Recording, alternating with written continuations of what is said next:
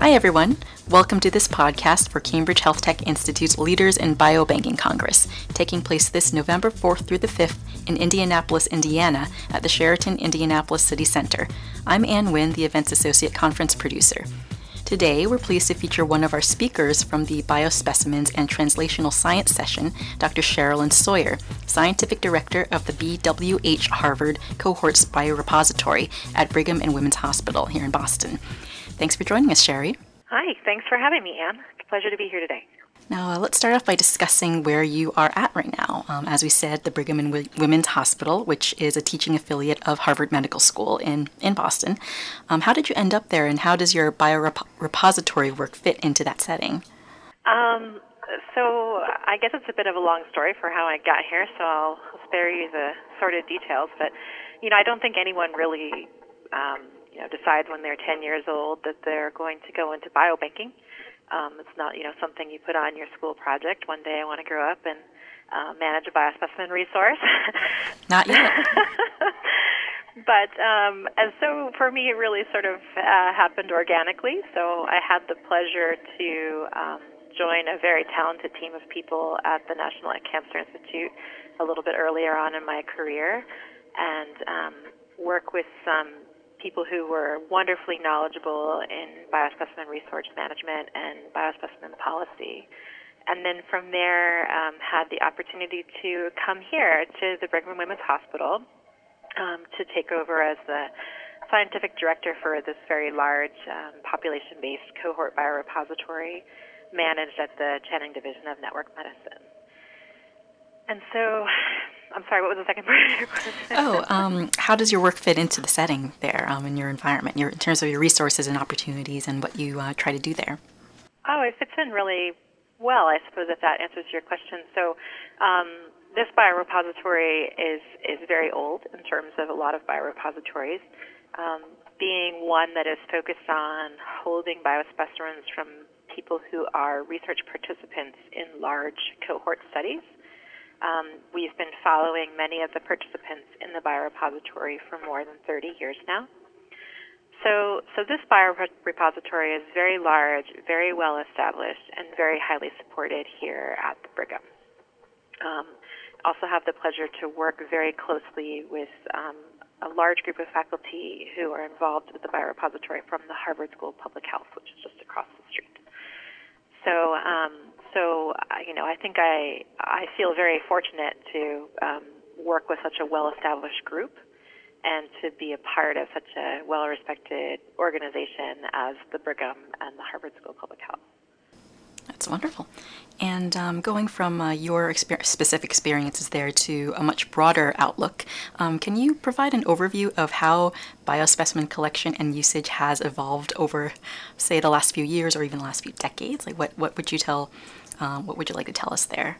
Well, um, from my own perspective, I think that the usage of biospecimens in research, uh, human specimens that is, um, has gone up significantly. So I think many, many more researchers and research projects have um, come to realize that the depth of questions they can ask in um, health and pharmaceutical and even basic research is is very enhanced if they can use human specimens. And so um, the, the use and the demand for those specimens has, has increased significantly, I think. And I, I think that's also reflected in the, in the private sector of, um, of companies and organizations that coordinate acquisition of biospecimens. There's been quite a boom in that private sector um, probably in the last five or six years or so, which I think we'll continue to see moving forward. Um, I also think that there has been um, quite a change in the mindset of the research community about the biospecimens that they use. So, part of this boom in requests for biospecimens and uses of biospecimens has been based on the fact that, um, you know, in years years past, any given MD, PhD at an organization might set up their own collection from their own patients or their own research studies for some specific question that they want to ask. Um, and the state of the science where we're at now with, with the boom in technologies and omics level data, um, really has uh, done a couple of things. One, um, the platforms that we're using, the tests that people are using, are so much more sensitive that they really need to be very careful about the quality and the um, acquisition variables for the specimens that they're using in their research so that the way the specimen was collected doesn't unduly influence the outcome of the research. And two, you need many, many more specimens. So it's very difficult to ask a high powered question um, with the type of collection that you can get from your own home institution, from your own home division, and your own collection of patients or research volunteers. So, so we have many more researchers now who want to ask these questions with um, these very sensitive technologies. So they need high quality biospecimens that have been managed in a known way. So they um, they've been uh, documented and in controlled environments, collected in a controlled way under uh, um, an overview SOP, and they need a lot of them. So they can't get them from um, any single place. So they're really relying on biobanks that are able to reach across multiple institutions. They're relying, relying on um, private sector specimen acquisition organizations, and, um, and so there's there's been quite a boom, I think. And uh, who would you say are the primary users in the research community of the biospecimens that your biorepository houses? And how do you try to address their needs um, technologically or organizationally or in any other way? Sure. So, um, so the primary users of my biorepository are um, the faculty in epidemiology and nutrition and epidemiology at BWH and Harvard. So these are folks who are studying, if you don't know what epidemiology is, sort of the, the, the long term outcome of people's uh, uh, environment, their health, their lifestyle, on and, and how that influences um, the types of uh, longevity they have, the types of diseases they develop, the types of you know cancer they may uh, be subjected to later in life. And so, um, and then that is why this biorepository was built the way it is to follow cohorts of people over very, very long periods of time. So we um, hold all those specimens and distribute them for approved studies within these groups of people here at um, BWH or Harvard, or collaborators or other folks who apply for access from outside and are granted access. Um, you know, I'm also, I'll say that I'm very proud to say that I feel that we um, work very hard to try to fulfill the needs of our investigators who would like to use the biorepository. Um, basically, uh, do a lot day to day to bend over backwards to try to get their projects done, get them the data they need for the research questions that they're trying to fulfill. Um, and one of the things that I think that we do the best as far as fulfilling that need is um, we're very dedicated to making sure that the specimens that we distribute are what I call, or what a lot of people call, fit for purpose for the use that they're intended for. So there, to explain that a little bit more, there there are a lot of known hallmarks about the specimens that we have. So we have um, blood and urine and white blood cells and cheek cells and toenails and hair and stool samples and uh, a whole lot of different types of biospecimens in our collection. Um, but uh, there are a lot of different attributes of those specimens that make them what they are. And they may not be suitable for every test out there. They may not be suitable for every type of assay or every biomarker or every research platform but they are suitable for many, many, many, many, many of them.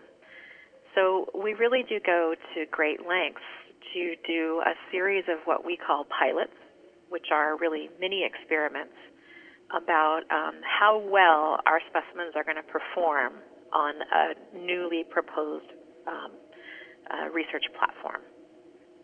So to give an example, if um, if someone puts in a puts in a request to me and asks for um, a certain number of plasma biospecimens to do a case control analysis, and they want to look at a brand new biomarker that they just heard about at a conference they went to last week. Um, and uh, it's a brand new technology, and it's not being done very much, and we don't know much about it.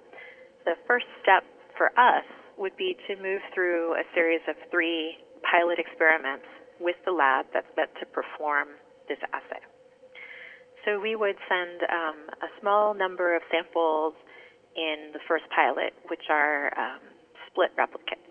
You know, so basically that it's a we take five of the same plasma vials as a easy example. Five of the same plasma vials. We actually split that out into ten vials, and then we give them all a unique label. So they look like ten unique specimens, but they're actually five blinded splits.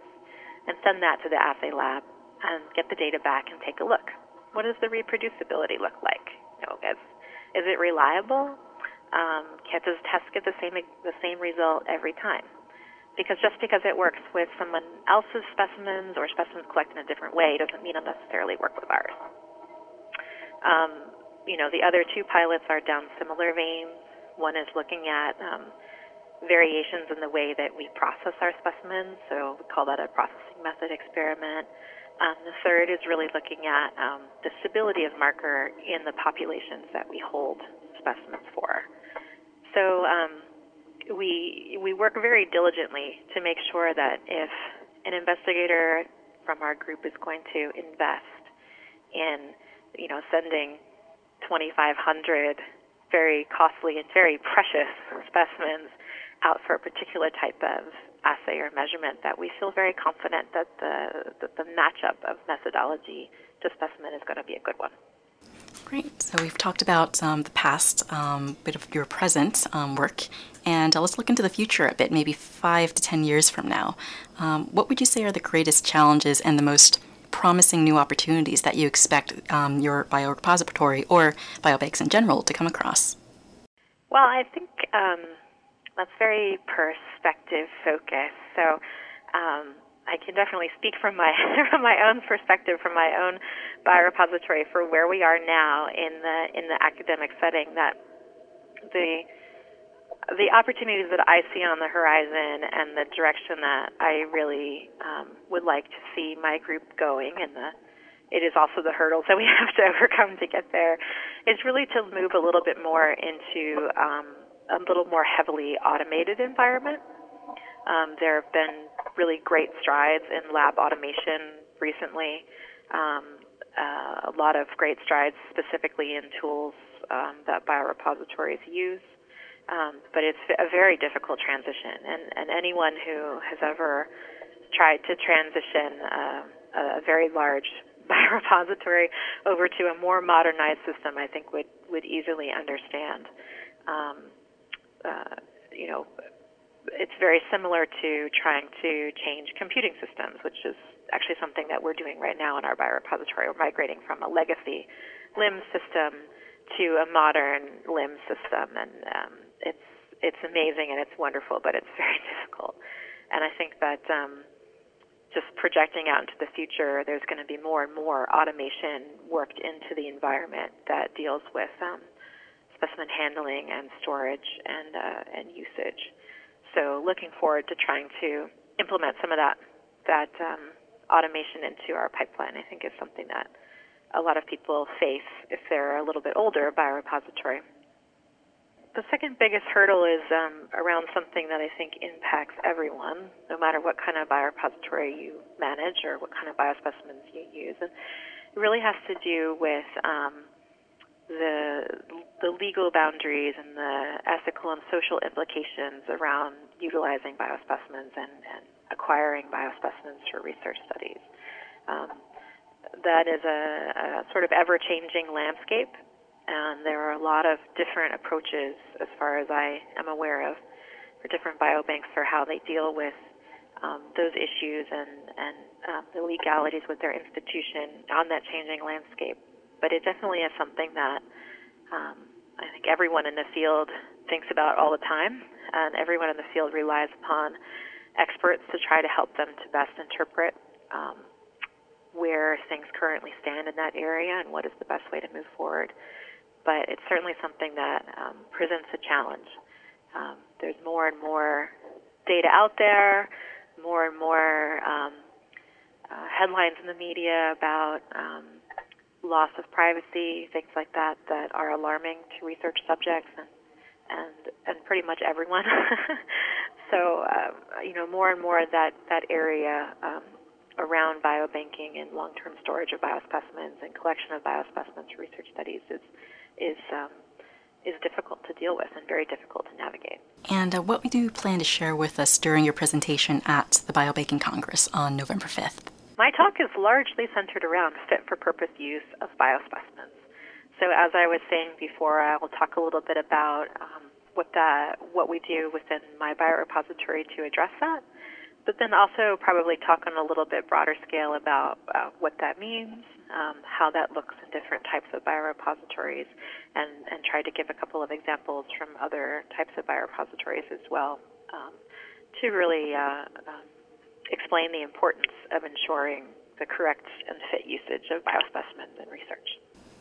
That sounds great. Um, Sherry, thank you for squeezing us into your schedule for this interview. Uh, we look forward to your live podium presentation later on, but uh, I really appreciate your uh, observations and insights today. Well, thank you, An. It was a pleasure to be here. That was Sherilyn Sawyer, Scientific Director of the BWH Harvard Cohorts Biorepository at Brigham and Women's Hospital in Boston. She'll be speaking on the morning of Tuesday, November 5th, during the Biospecimens and Translational Science session of this year's Leaders in Biobanking Congress, happening in Indianapolis at the Sheraton Indianapolis City Center, November 4th through the 5th. This wraps up another podcast from Cambridge Health Tech Institute. This is An Nguyen. Thanks for listening.